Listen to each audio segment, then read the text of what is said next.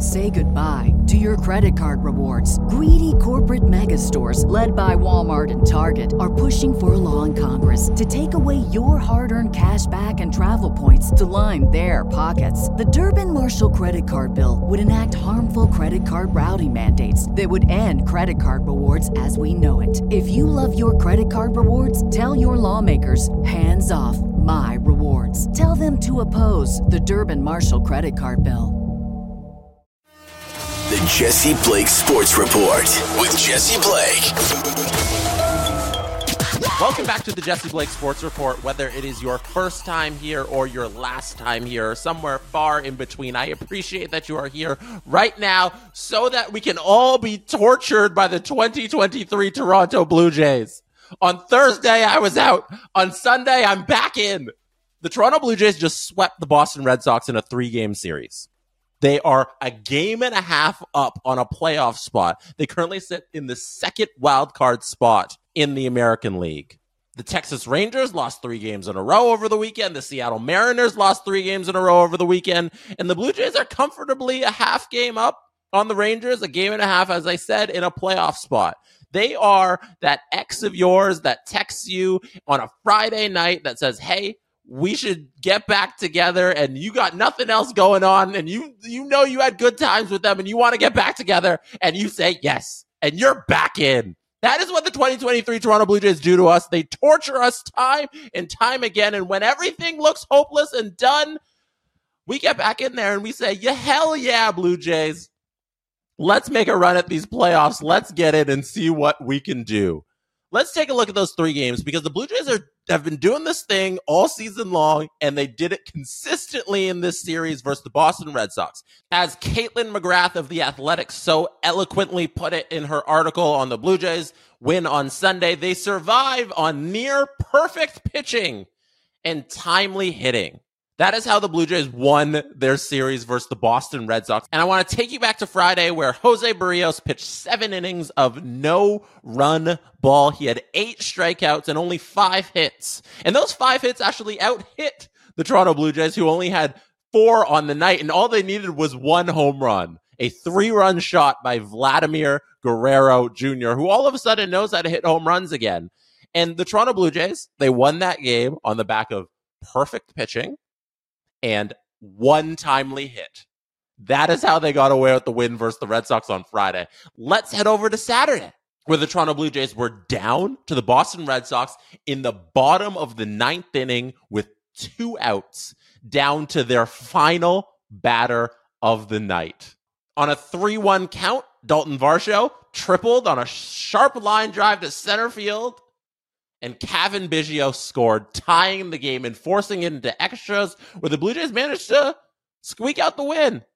After a great outing by Bassitt and their bullpen holding them up, they get timely hitting in the bottom of the ninth. They get timely hitting in extra innings, and they pull out the 4 3 victory.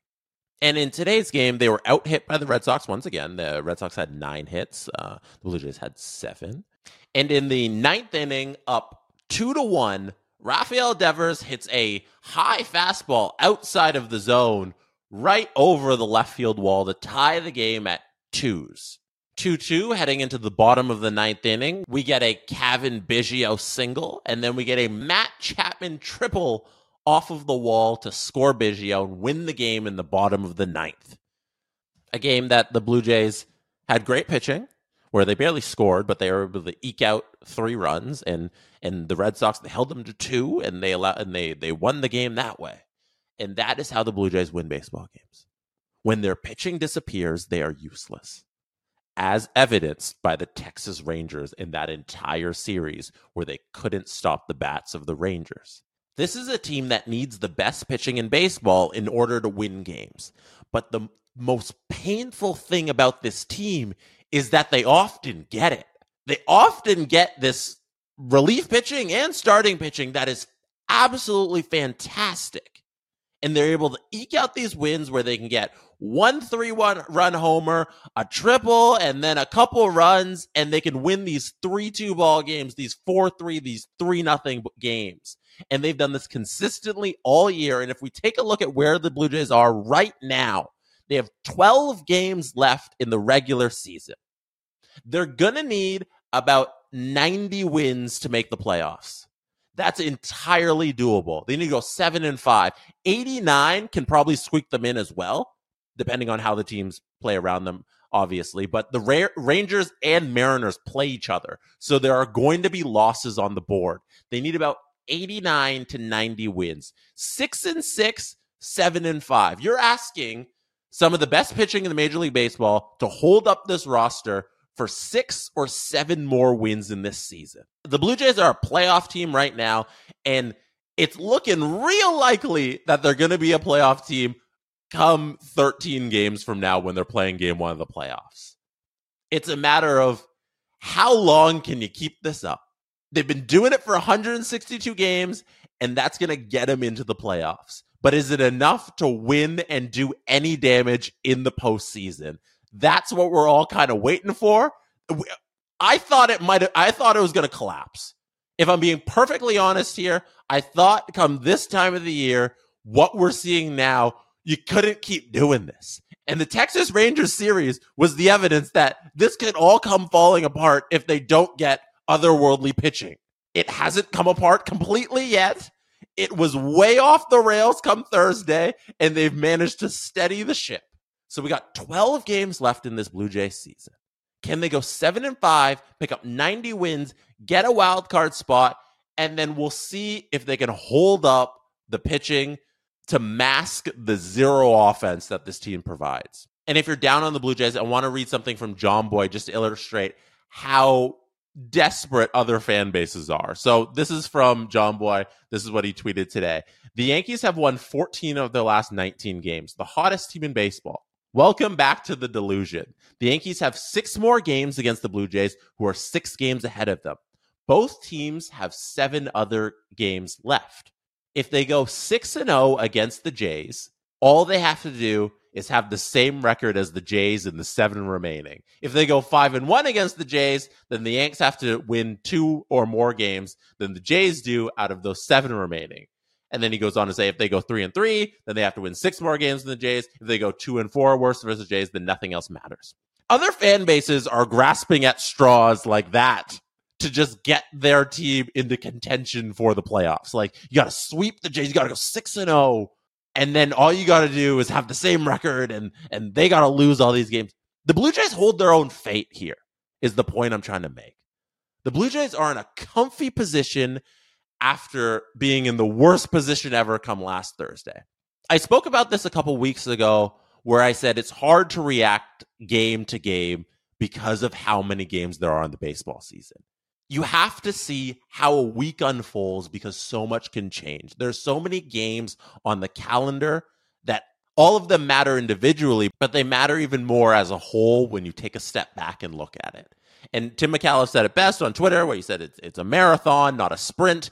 It's 162 games. We're getting to the end where it's the sprint to the end of the marathon. 100%. We're, we're at that point right now. But 12 games, a lot can happen, but the Blue Jays control their own fate, which is all you can ask at a team at this point of the season. Go seven and five, get into the playoffs, allow this pitching staff a shot at the playoffs to see what they can do and how far they can go. That's all I'm asking out of the Jays. Let's see if they can do it. It's a lot calmer today. I don't know if you noticed, but we had a good weekend and the Jays calmed a lot of the fan base, but we're still I'm not I'm not confident in this manager long term. I'm not confident in the GM long term. I stand by everything I said about them not needing to be here past this season. I know how I feel about the GM and the manager right now, and it's not good. And there's a lot that could change those feelings, but they are my feelings right now. I, I feel like they need to go, but that is a conversation for another day. We've had that conversation already. One thing on the NFL the Chargers, the Bengals, the Vikings, and the Broncos, they are all 0 2 there's opportunity we can go to come out of week three. We can be sitting here Sunday night next week, and one of the Broncos, Chargers, Vikings, Bengals could be 0 3. And at that point, I think it'd be fun to hit the panic meter. So, especially if the Bengals, like Chargers, Chargers could be like a huge panic button. Vikings last year, all those one run games that they won, you know, they probably shouldn't have won a couple of those. Uh, so I don't know how real the Vikings are, but their offensive weapons are so good. It'd be crazy if they're 0 3. The Bengals, given Joe Burrow the biggest contract in NFL history, and then you go 0 3. Whew, that could be a disaster. The Russell Wilson arrow and the Broncos, like I never thought the Broncos were good. I think he's over the hill. And if they go 0 3, I don't know if Sean Payton cuts bait there. And then, yeah, I mentioned the Chargers. Justin Herbert. We've been waiting for Justin Herbert to take off for for years now, and Justin Herbert can't put it all together with the rest of the lineup with the Chargers. I don't know what's happening there. Their defense looks not. It looks horrendous, to be honest. Um, could be time to hit the panic button next week on one of those teams. I think it'll be fun to talk about that. And uh, last thing, what's happening? I do a thing called What's Happening where I tell you what's happening on SDPN and you tell me what's happening in your lives. I think the first thing we need to talk about what's happening on SDPN, the Chris Johnston show dropped an emergency podcast on Sunday night. Go listen to it. It is an emergency podcast because Mike Babcock was fired before training camp even begun with the Columbus Blue Jackets. You are going to get more of that conversation on the Steve Dangle podcast tomorrow with myself, Steve Dangle, and Adam Wylde. Look out for that new episode Monday afternoon around 5 p.m. But you can listen to the Chris Johnston show in the meantime. And in what's happening, I also tell you what's going on with you. And I asked you where you think Shohei Ohtani will play next season. The Los Angeles Angels of Anaheim announced that Shohei Ohtani is shut down for the rest of the regular season.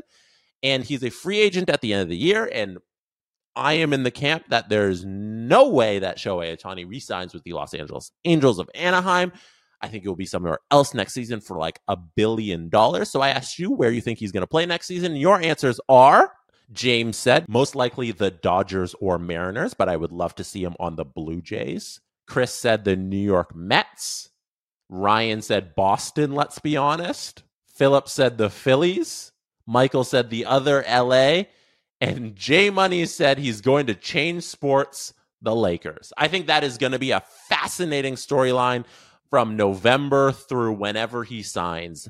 I'm going to be on Shohei Watch all fall. So expect uh, a couple pod, pods on that, especially when he signs. It's going to be, he's the greatest baseball player of all time. It's going to be so exciting to see where he lands next season, if it's not the Los Angeles Angels of Anaheim anymore. That's it for me today. You could have been anywhere in the world, but you chose to be listening or watching this podcast right now, and I appreciate you for that. I will be back Thursday night. Good night from Toronto. And that is how it's done. The Jesse Blake Sports Report with Jesse Blake. Jesse Blake, the guy that likes to hear his name twice in one sentence. Sure, I know him. No, he doesn't have an ego at all.